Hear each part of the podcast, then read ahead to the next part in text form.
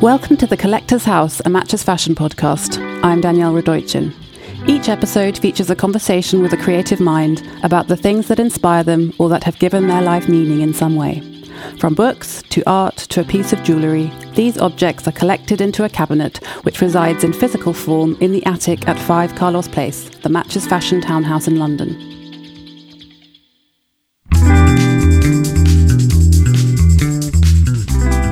My guest on this episode is the fashion designer Norma Kamali. For more than 50 years, this New Yorker has been a trailblazer in the industry, from introducing the notion of sportswear as everyday clothing to her famed sleeping bag coat worn by the bouncers at Studio 54, to shoulder pads, to unitards, to high heeled sneakers. Then there's her iconic swimwear, famously worn by Farrah Fawcett in her iconic poster, as well as by nearly every cosmopolitan cover girl going in the early 80s. In contemporary culture, you'll recognise her work in the fringe shorts worn by Beyonce in her Run the World Girls video, and the vintage wedding dress Lady Gaga wore in her You and I video. She spoke to me about what it was like having Elvis as a customer, that time when John and Yoko popped into her store, and why, in this day and age of female empowerment and gender fluidity, she feels like her clothing is more relevant than ever.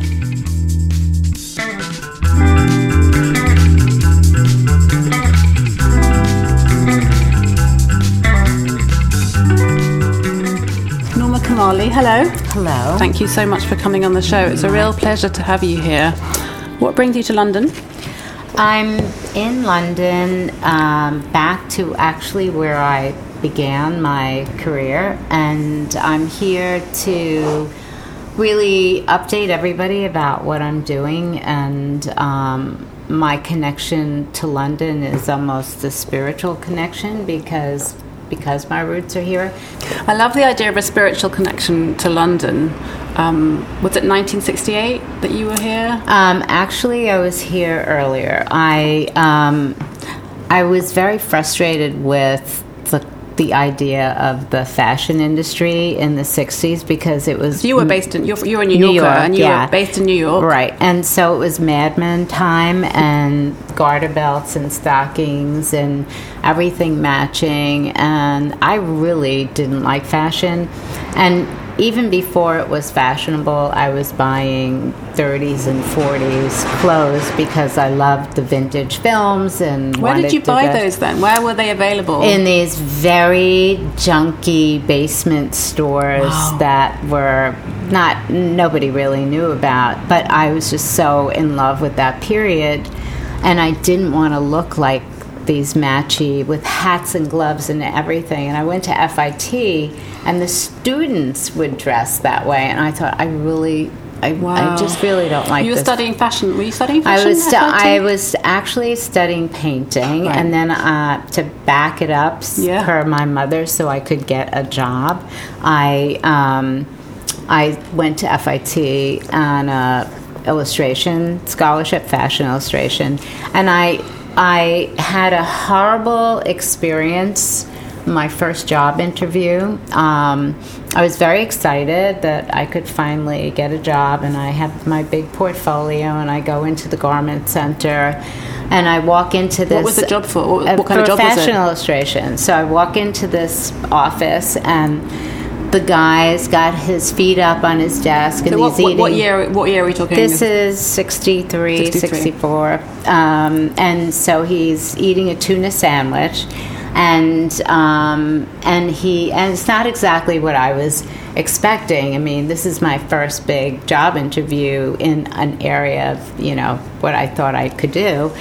And so he said, Young lady, um, why don't you put your portfolio down over there and come here? So I really felt the power in the room, and it wasn't me. And so I put my portfolio down and I walked over, and he said, Now, why don't you turn around for me?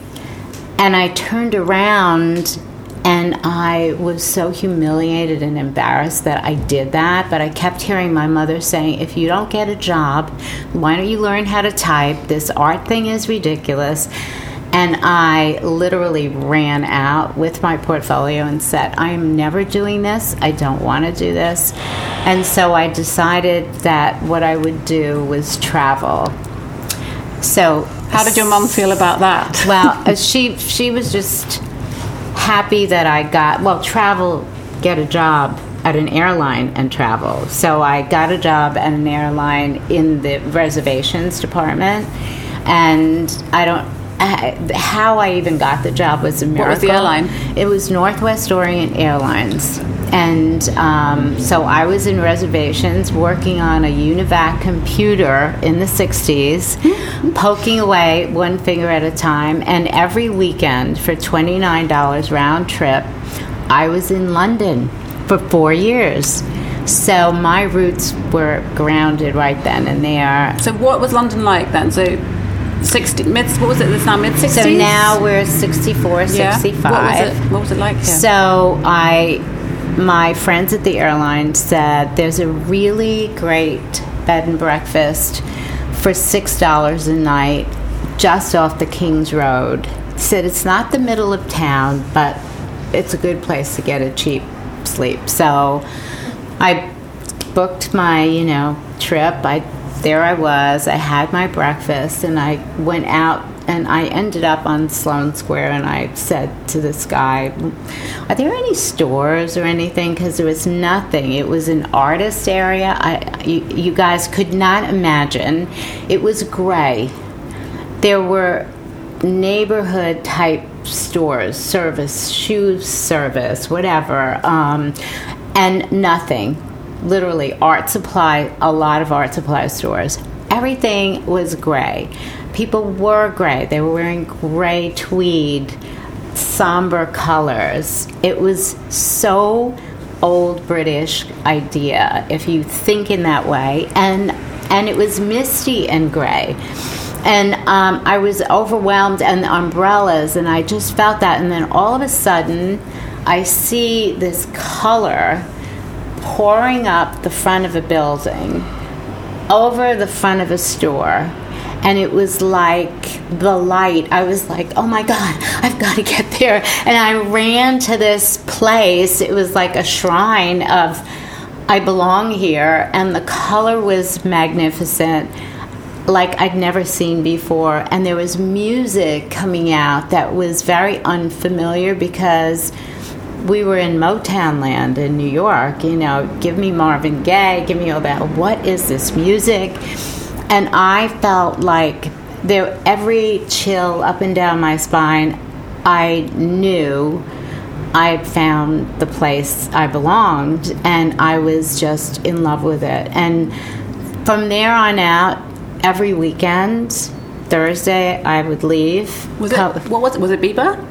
No, it was this place called Dandy's. Biba oh, was Dandy's, B- yeah. Biba was not there. The, the was Biba, pre totally, Biba? Pre. The, well, it was actually at the very beginnings. Biba and Bus Stop were in um, in Knightsbridge, and they definitely had another energy. It was a little bit different. It, but this was seeing the gray, and then King's Road just exploded. Every weekend, the color exploded over every building, and the music and the people.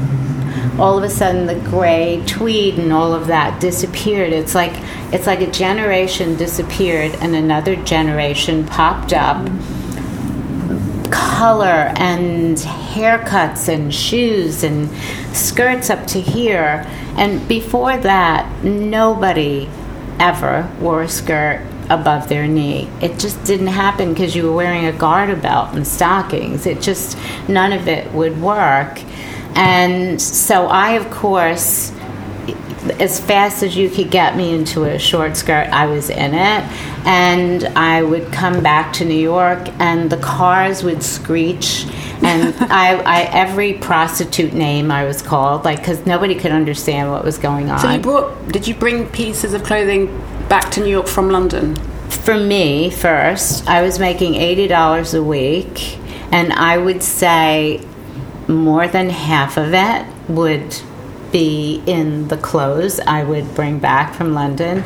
Dresses from Biba and Bus Stop were like $12 and I would take them and roll them up and put rubber bands around them and pile them up in a garment bag as I brought back more for friends. And then finally, I opened a store and started to sell not just Biba and Bus Stop, but there was an antiquarius also on Kings Road that was spectacular. And I brought back, there was so much Victorian, beautiful, beautiful, you know, little bed tops and gorgeous veils and I mean magnificent pieces that you can never get today just because of the time. Why do you why are you so drawn to the vintage pieces?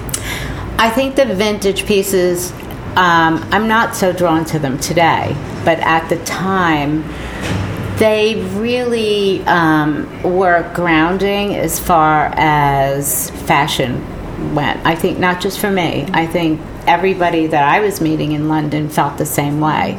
We loved all the new, but mixing the vintage which, with the new was very expressive. Everybody dressed in a different way. Nobody wanted to look like anybody else. And the more unique you presented, the the better it was. And um, so by taking vintage and sort of putting that together with what was going on, you really saw extraordinary style and imagination, men and women. I mean, yeah. it wasn't just one or the other. So I was wondering what you would put into your cabinet that you find inspiring and that means something to you. Well, since we're talking about London and in that period of time and a time of revolution, um, I would put memories of not only the first time I heard music that was different, or the first time I saw this abundance of color in gray, um, but also the spirit of a time that I think everybody still longs for, where there's this purity of spirit, a very positive, upbeat attitude. Um, and just an incredible power of creativity. Were you ever tempted to live here? Ask me how many times. Ask me how many times I packed my bags and said, "Okay, I'm doing it. This is it." I just felt uh, I was. It was really hard for me because my I love everything about London. I mean, even in this trip, if I say one more time, "Oh God, I love it here," I just do. But because for me, even way back then, getting on a plane and coming here was so easy. I still feel the same way, where I can almost have a double life, and I did for four years. There were people here that just knew me as Norma from New York, and I they would see me every weekend, just the way we see our friends, right? I mean, you see more friends on the weekend than during the week. So I think I can create another double life. And how did it take off the store that you opened in New York? So I I opened the store primarily just to bring things back for my friends and then their friends and had the '60s so, thing that was in London arrived there yet? Um, you? In in different ways. I was I was picking things that um, I loved and that I felt really had a great spirit. And together. you got a sort of fan base pretty quickly.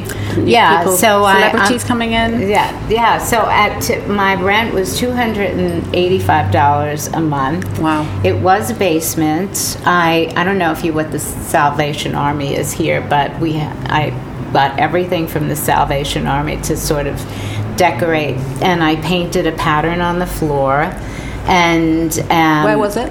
The shop. It, it was two twenty nine East Fifty Third Street.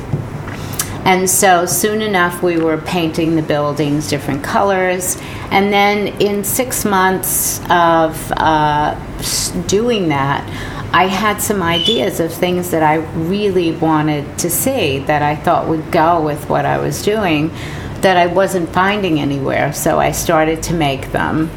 And and I didn't know what I was doing. I didn't know how to really sew, or I, I would I, I wasn't even able to put a zipper in the, at the time because I would make pants for myself and then sew myself into the pants and um, always have a seam ripper and a needle and thread in case I had to go to the bathroom. So I definitely was in primary stages of my skills. and so I got some help and I made some things. And I was shocked in six months I had a page in Vogue and then I had a page in Harper's Bazaar. And I thought, oh my god they're going to find out. I don't know what i'm doing. This is really it's a it's great but when they find out i'm like totally a jerk. so where did that confidence come from to just do it? Um, i had an incredible um, sense of belief in what I was doing. Like I, I thought I knew everything, and had I known that I know, knew nothing, then um, I wouldn't have gone near it. But I really believed I knew how to do these things.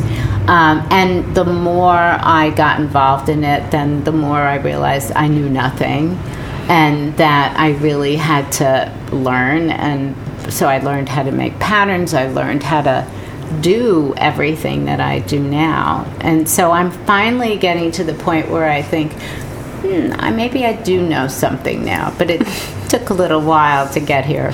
What else would you put into your cabinet? Um, I think I would put in the um, the difference between the craft of designing in the 60s to what designing is today and how different and what designing for the future would be. Um, I think the skill and the labor force you need for it um, aren't going to exist anymore. I don't think millennials really want to be at a sewing machine. I don't. If you're in China or anywhere, I don't. I think you rather work somewhere else and do something else. So I've even looked at and put a collection together that had no sewing at all and no sewing machine use. So I think that that skill that I finally learned is no longer valid in the real world. It it's going to evolve into a different technology thanks to everything else that we're doing you say that in a way as if you don't think that's a negative thing or oh not at all. I find it i love the 60s and i love my beginnings there but everybody should know because i've been through all the decades this is the decade this is it. This is the most by far exciting innovative creative time. It's very different totally different. It may not be as naive and innocent as the 60s, but it's certainly more powerful because it's global and instant. Have you always been, when did you become a girl on the scene, as it were? Because I know that I read about people coming to your store, like the New York Dolls came and one of them wore your pants, which I think you designed for women, mm-hmm. but they wore them. And tell me a bit about that. When did you think, oh, I'm really, I'm on the scene now? Um, I still don't think I am. So I, I, the truth be told, I'm so comfortable hiding under my rock, and I believe by hiding under a rock, um, I've been able to sustain 50 years in the business. I think when you become too popular, um, people easily get tired of whatever it is you're doing. You could be creating magic every second, but there's just so much of that magic people want.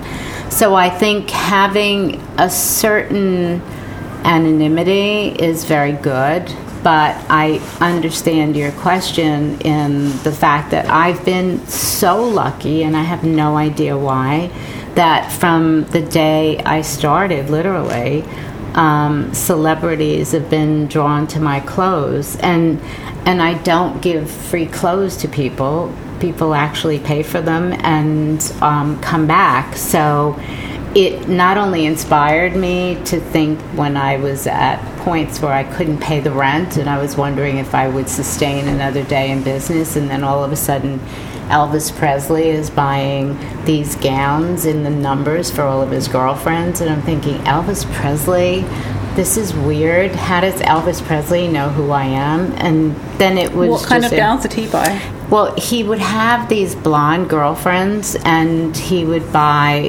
which gowns. Which year is this? This is probably early seventies, and um, and so it was great because not only okay now I can pay the rent, but how how did he find me? Like how did how did that end up here? Or you know a series of of really fantastic did he ever come into the store? No. No. He didn't.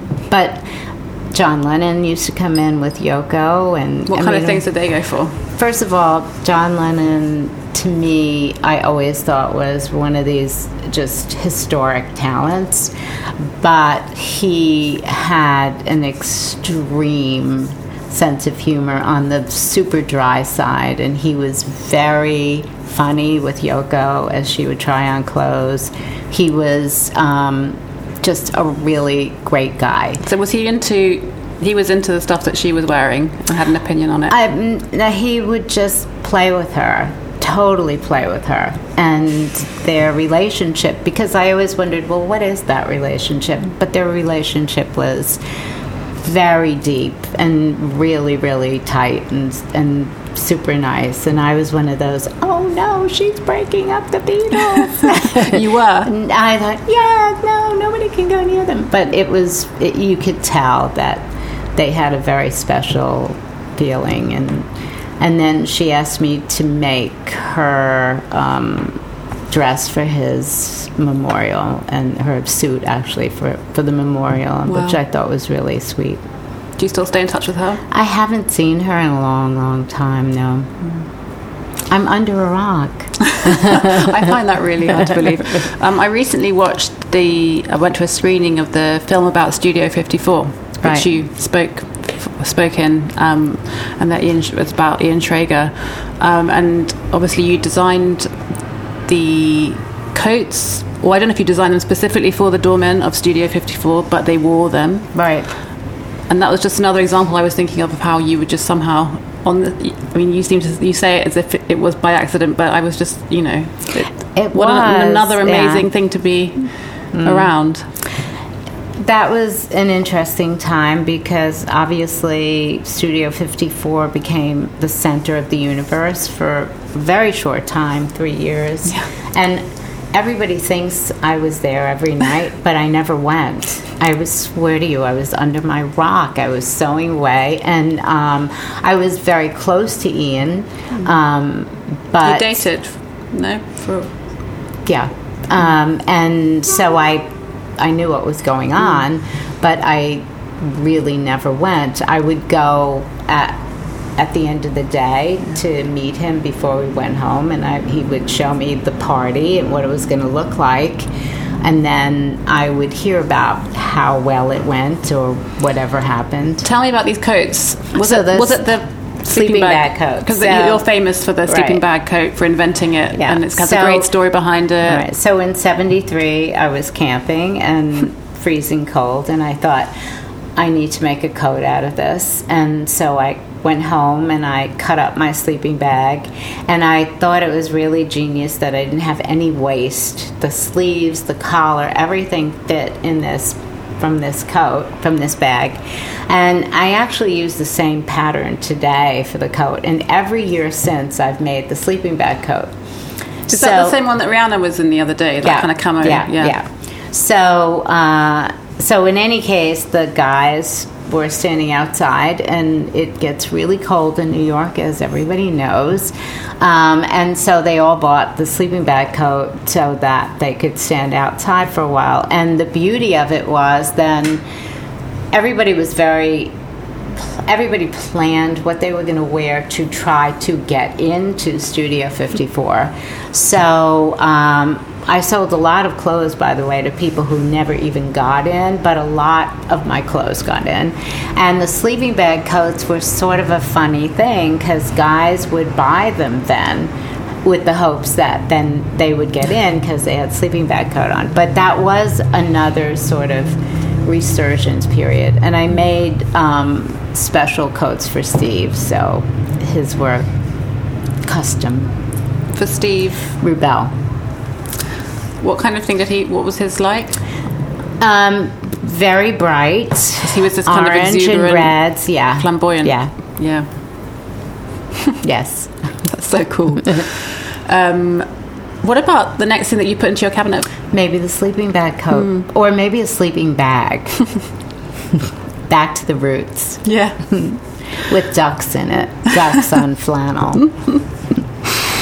I really would love to speak about swimsuits as well, because okay. obviously you're so famous for the sleeping bag coat, but also um, it'd be remiss not to talk about Norma Kamali and swimsuits. Um, they're very because the high cut leggy bikini line is having another moment now, and um, I think you became you know Farrah Fawcett wore your red swimming suit in the famous poster, which is sort of iconic. But there's also all those other amazing images. Um, just before the podcast, you were showing me those pictures of of um, Christie Brinkley on the cover of Cosmo, mm-hmm. um, and just all those really cool 80s. Because I think we were sort of moving. It's in the 80s that you really came into your own as a designer. Would you say? It was actually, I think, for swimwear, it was before that. There were, you know, I've had these sort of reinventions and evolutions, and the swimwear really was, I would say, um, the the punch and the the the attention I got for it really started early. Um, you because you used that sort of spandex. I mean, I say spandex. Yeah. I don't know if it was actually spandex, yeah. but that kind of you were the first one to yeah, use that. It or? didn't exist, mm. and I I actually bought. Um, I loved swimming, and so I I wanted to make swimsuits because I wanted to wear them, and I really liked the idea of having something stretchy, and I'm not sure how that came together. I think it was a little bit of dance and stuff like that. And I found fabric that was made for the circus, and I also found girdle fabric, which there was a lot of because of the time. So, but there wasn't really anything that is similar to what we have now. So I would take these fabrics and have them dyed, and I would make swimsuits out of them, and then I would make pedal pushers out of them, and I would make these clothes that were really very new because people didn't wear stretchy clothes. It wasn't so unless you were wearing a girdle, that was the end of your stretchy clothes collection. So I started making swimsuits and I started making them out of solid colors, which was not the norm at the time. Printed swimsuits, flower print swimsuits, low leg. Which year swimsuits. is this now? This is seventies. Yeah. And so finally, um, I'd been playing around a bit with that, and since everybody had this low leg, and I wanted my legs to look longer. I mean, that's you know i'm thinking about what's going to be good for me so i kept pulling it up and pulling it up and i did this bikini that had a very high leg and a, sort of a bra that's like a butterfly wing and i took the strings and then wrapped them around and i took the strings to hold up the sides of the bikini so they'd stay up really high and tie the string in the front and it was an experiment, and I wasn't sure if it was great or not. And then Scavullo, who was a very famous photographer at the time, and Cosmopolitan was the it was the feminist, yeah. you know, book. We learned that we had a G did you spot. Know, did you know we, Helen Gurley Yes, Brown? I did. Yeah. We we learned that we could have orgasms. We learned all of these things through Cosmo, and um, they chose this swimsuit for the cover and all of a sudden i had to be in the swimwear business and it was like what is this and it's a hard business to be in and Christie was just that was her launching pad for her career yeah so we always feel like we you know we have we shared something together it was that moment Did you talk her. to her about it yeah, yeah. absolutely and so um, that really started me and it was quite different from any other swimsuit that particular suit I had on Instagram, and everybody asked for it. So in this collection right here in this room, you see it in every color. And the other suit that that we call the Marissa, it, the, a highlight suit. So almost five years ago, four and a half years ago, one of the uh, girls in the PR department who trolls every vintage store for any Norma Kamali anything. Um, and came in and said, You've got to do this suit again. And I said, Nobody's going to wear that leg anymore. Not now. Everybody's so conservative. Uh-uh. She said, No, I think so. So I said, If, if we sell it, then I'm naming it after you. So obviously it's called the Marissa. she totally got it. And um, so I believe that that suit actually started this new trend again because yeah. we were early in doing it and I was very questioning because all those girls, the Instagram girls, are yeah all all over that shape, like yeah. Bella Hadid yeah. and Kendall yeah. Jenner. They love that high yeah. Yes. Yeah. Yeah. Um, and what about? So let's go back to the. Would you put something? Would you put a swimsuit into your cabinet? Do you think? I think I probably would have to, and maybe I would put the butterfly suit in there. I think it's that so was sort of the beginning. Um, and the, there, are, I mean, there are so many things that you're famous for. You could just go on. Um, athleisure, you're often you're mm-hmm. you're really associated with because up till when until you started doing it, it wasn't a thing to wear um, jersey no. fabric right no. for a night out no. or was it, so have you always been really a sporty person and was it through that or was it just you saw a gap in the market how did that work um, it's never that intelligent so um, what was happening in studio 54 was very powerful the clothes, a lot of my clothes were there because they were out of spandex and stretchy fabrics and bright fabrics, and there was a lot of glittery faces and hair and um, and so at the tail end of that, um, I was doing my swimwear collection. And like I said, I love swimming. And when I would go swimming, I always had this men's sweatshirt from the Army Navy store that I would put on because I'd get chilled from swimming, and not every pool was heated then. And, you know, so I would stick it on, and I thought, you know, I think I'm going to get some gray sweatshirting and make swimwear cover ups. And so I bought all this sweatshirting and I made some cover ups. And then I thought, oh my God, this would be a great dress. I made dresses. Then, oh my God, this would be a fabulous evening gown. This would be a great coat. So I had 36 pieces in gray sweatshirting.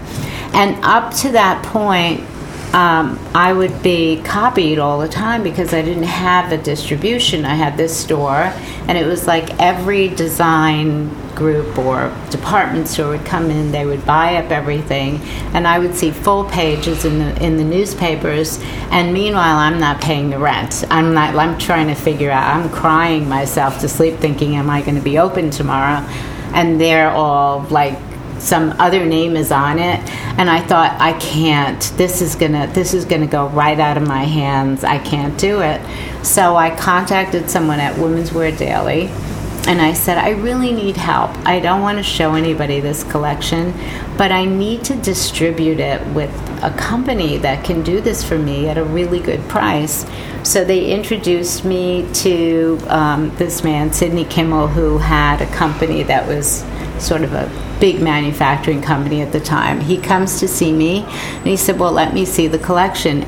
Miss Naive, I don't even know what I'm doing. I said, No, I can't really show it to you. So he said, Okay, Women's Wear says it's really great. How should we do this? So a friend of mine said, These are the things you asked for. So I said, I want a license. I want a minimum guarantee. I want this, this, this. I didn't had no clue. I was so stupid and but in some form of confidence this man had. He said, "Okay, you can do it. Can I see it now?" And I said, "Okay." And 2 weeks later, we had the sweats everywhere and it really um, and I showed it with sneakers and I did the high heel sneaker at the time which I patented and that of course is like not having a patent at all but that was the beginning of that feeling that you can be casual and be comfortable and have a good time, and that dressing up wasn't the only option. So this was my sort of silent backlash at all the girdles mm. and the yeah. structured stuff.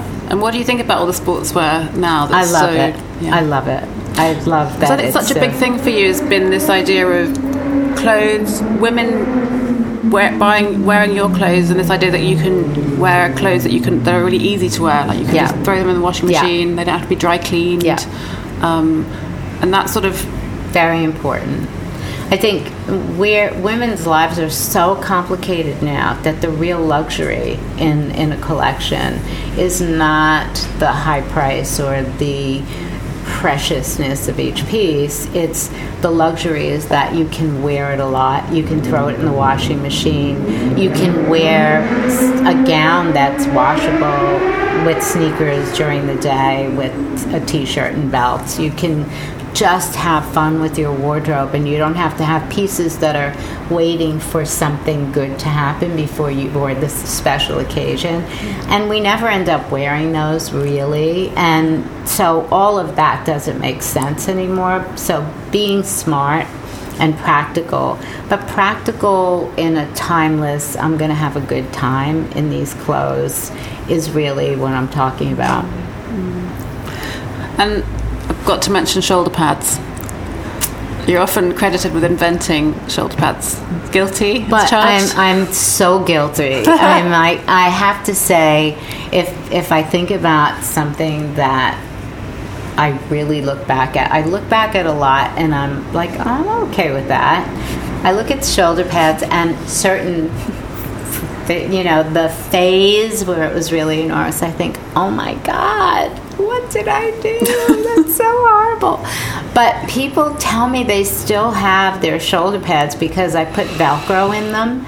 I had this amazing person who ran my sample room, and we were trying to think of ways where you could wear a jacket over a dress that already had shoulder pads. So if you wanted to take out them, and she invented that. She out and out. She was the one. Did anyone ever do double? Would they do double shoulder pads? Triple.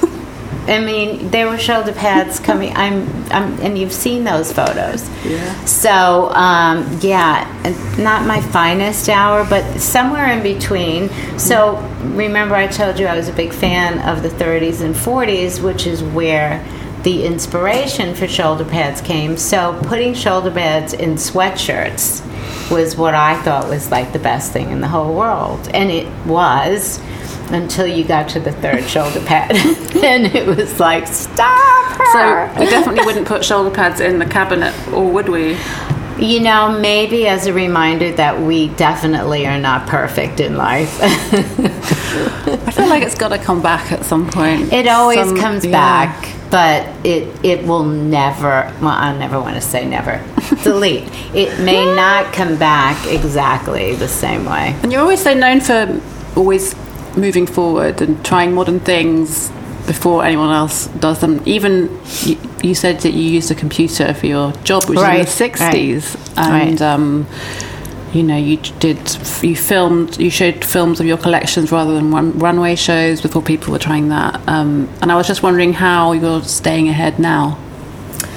Um, I think the fun part of what's happening now is the way we tell our stories. And I've always been desperate to connect directly with you, not through a series of people who are interpreting what I do. So we all now realize you're here on behalf of matches who want me to tell my story directly to everybody.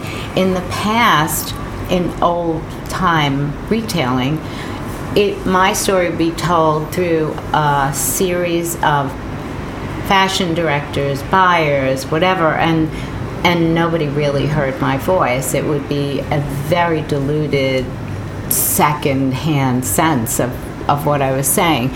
So having the ability to do that and do it through social media and do do tell my story through even you know um, virtual reality to me I, I, quietly in another part of my life have been involved in virtual reality. I love it. How if, have you been involved with it? Well I, I will tell you that right now i'm working on a project that is about women's empowerment through virtual reality. I'm I want it to be a surprise, so I'm not going to give you all the details. And it's very experimental and a lot of fun. But if I weren't doing what I'm doing, I would be doing that. That to me is taking technology in life and helping inform people through almost a visceral way rather than just information, storytelling that's one dimensional. So I like the the technology. I like using it. I like mixing it up with what I do. And I also believe my role is has always been, as much as I've questioned it through the years, my role has been to make women feel good. And I really like that. So whether it's a dress that she feels good in or some lifestyle, maybe wellnessy type concept, or through some virtual reality um, tool, that's really what my job is and what I think I do best. Mm. And um, men are buying your clothes as well. Well, they've always bought yeah, clothes. So, in, so in the '70s, there was a group, the New York Dolls, and they would come in and shop, um, and they were a movement. They weren't just uh, a band; they were a movement, and they changed the the visual, the interactive connection they had to their fans. Their fans dressed like them. They wanted to be like them.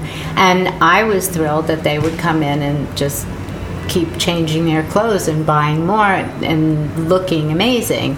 And the period of time when that was going on, I would say 50% of my customers, and we actually checked it because we kept seeing so many guys are wearing the clothes, and they were guys who were not dressing in drag. They weren't wearing dresses. They might put a dress on over jeans and a t-shirt, but it wasn't it wasn't to be a dress. It was just how they interpreted the style, and I always thought it was fabulous. And it was one of my favorite times to see such creativity. And now I'm seeing this happen again.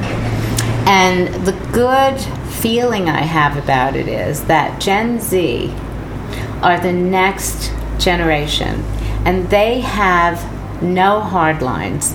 It's all blurred lines, and the gender blurred line, the just totally ignoring any beliefs about how a man should be or a woman should be isn't even in their psyche. They don't even get that there is a real difference.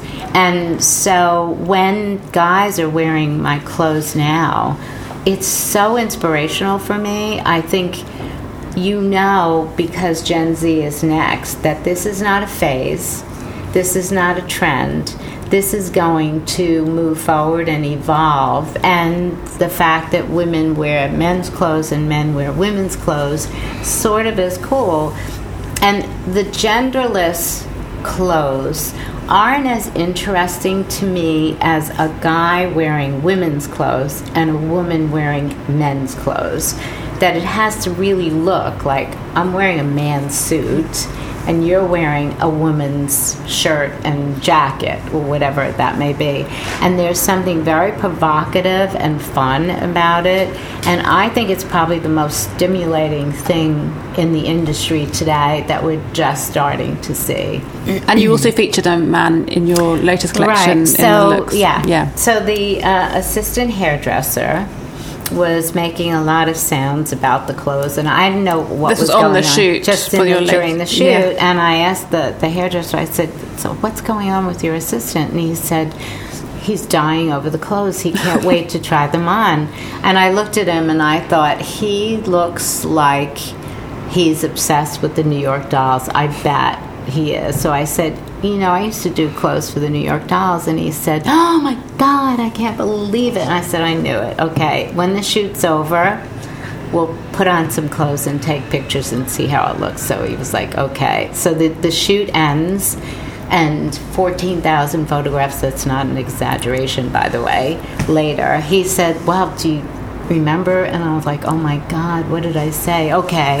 and so we did the a whole bunch of pictures and they were so great and he's smiling and happy and I thought I men never smile and are happy when they're in clothes. He's totally getting the feminine experience. And how do you better communicate the feminine experience than in a way that emotionally sort of captures that feeling? So I think that there are a lot of feminist positive things that happen in that, and I think um, for us in feeling good about a guy that's wearing your shirt or your something, I think that that's a good thing.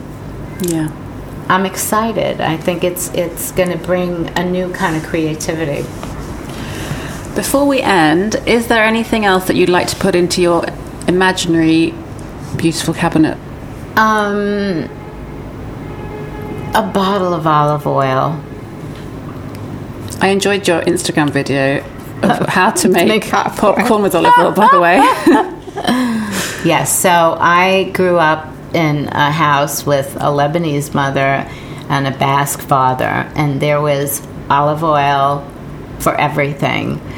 Um, I grew up understanding that olive oil is the answer to any illness, any anything that you want to fix or self care in any way, and for food, of course, of, of course. And so, I've always had that um, as a reference point in my life, and um, and around 9-11 i started to bring back olive oil um, with a friend and we searched bring it back from from the olive belt we searched everywhere for the best olive oils in the world and I started to make products from the olive oil, self care products, using um, as natural uh, combination of ingredients. Which is the where is the best oil from? Did you think there's? Um, I think um, probably each, and this isn't a di- diplomatic response, but the thing to understand about olive oil is it's never the same in each country, in each area, depending on how much rain or how much sun. The, the taste of the oil changes. Um, Spanish oil is very robust and quite gorgeous. And I have um, an organic olive oil that's spectacular. Super great on popcorn, by the way. Um, try it. French olive oil is very elegant and sophisticated. They don't have old trees, um, so you would think that would be a disadvantage, but they finish things. You know, the French, they always do it so well, and they do it beautifully with um, olive oil. And a very dear friend of mine is probably the top expert in finishing olive oil, and she's magnificent. And um, Italian olive oil, of course, always gets the credit for being the best olive oil in the world.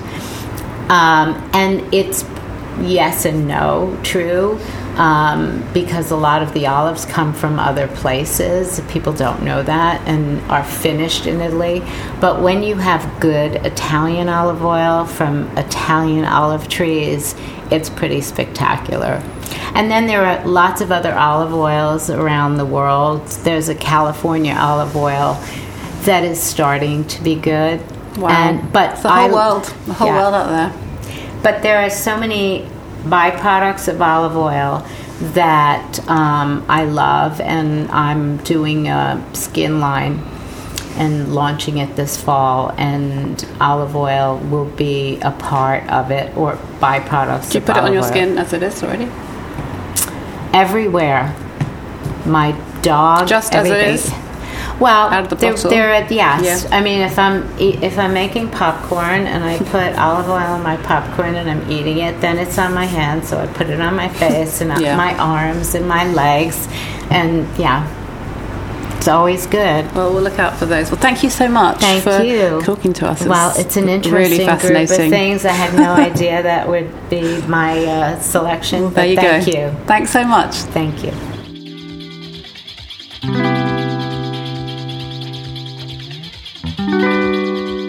That was an episode of The Collector's House, a Matches Fashion podcast. You can find more episodes and more about 5 Carlos Place on the Matches Fashion website, and you can join the conversation on social media by searching for at Matches Fashion and the hashtag 5 Carlos Place. Thanks for listening.